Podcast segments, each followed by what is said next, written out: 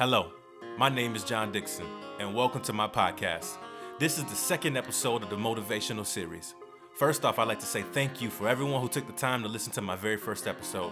It means a lot to know that I can potentially help someone with these. Secondly, I'd like to thank my three followers. In order to make a great impact on others, you have to start from the bottom. So, thank you all from the bottom of my heart. Now, on to today's topic. We will be discussing something very important that applies to every individual. This week's quote is Be yourself. Everyone else is taken. Sounds pretty simple, right? If not, let me go ahead and explain a few things to you.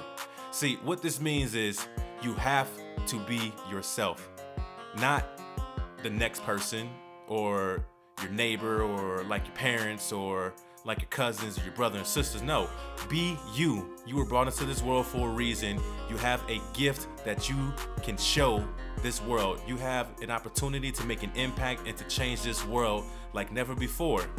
But in order for you to do that, you have to stop trying to be like everyone else and be yourself.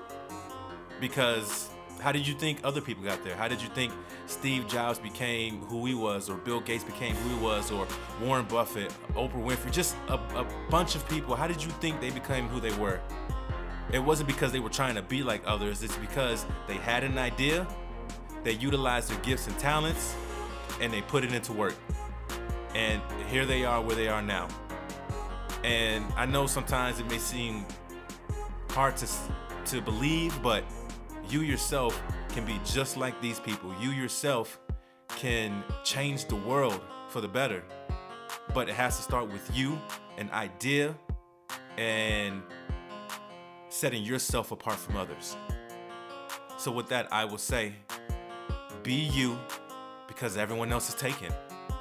And that's all there is to it. So, thank you for listening. I pray that this has gotten to at least one person and that everyone just have a great week and have a great Christmas. And until next time, take care and God bless.